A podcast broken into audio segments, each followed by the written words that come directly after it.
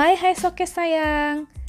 Kita jumpa lagi di podcast Suara Hati Mila. Masih di episode 30 hari bersuara. Kali ini di episode ketiga tentang waktu. Setiap hari yang kita jalani memiliki waktu yang sangat berharga.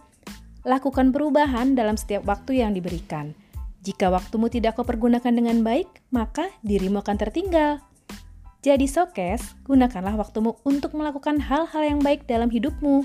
Karena waktu yang terus berjalan, maka diperlukan pengaturan yang sangat tepat. Sehingga waktumu menjadi bermanfaat dan berguna untuk orang-orang yang ada di sekitarmu. Waktu yang telah berlalu tak akan bisa diputar kembali. Jadi, biarin aja sih.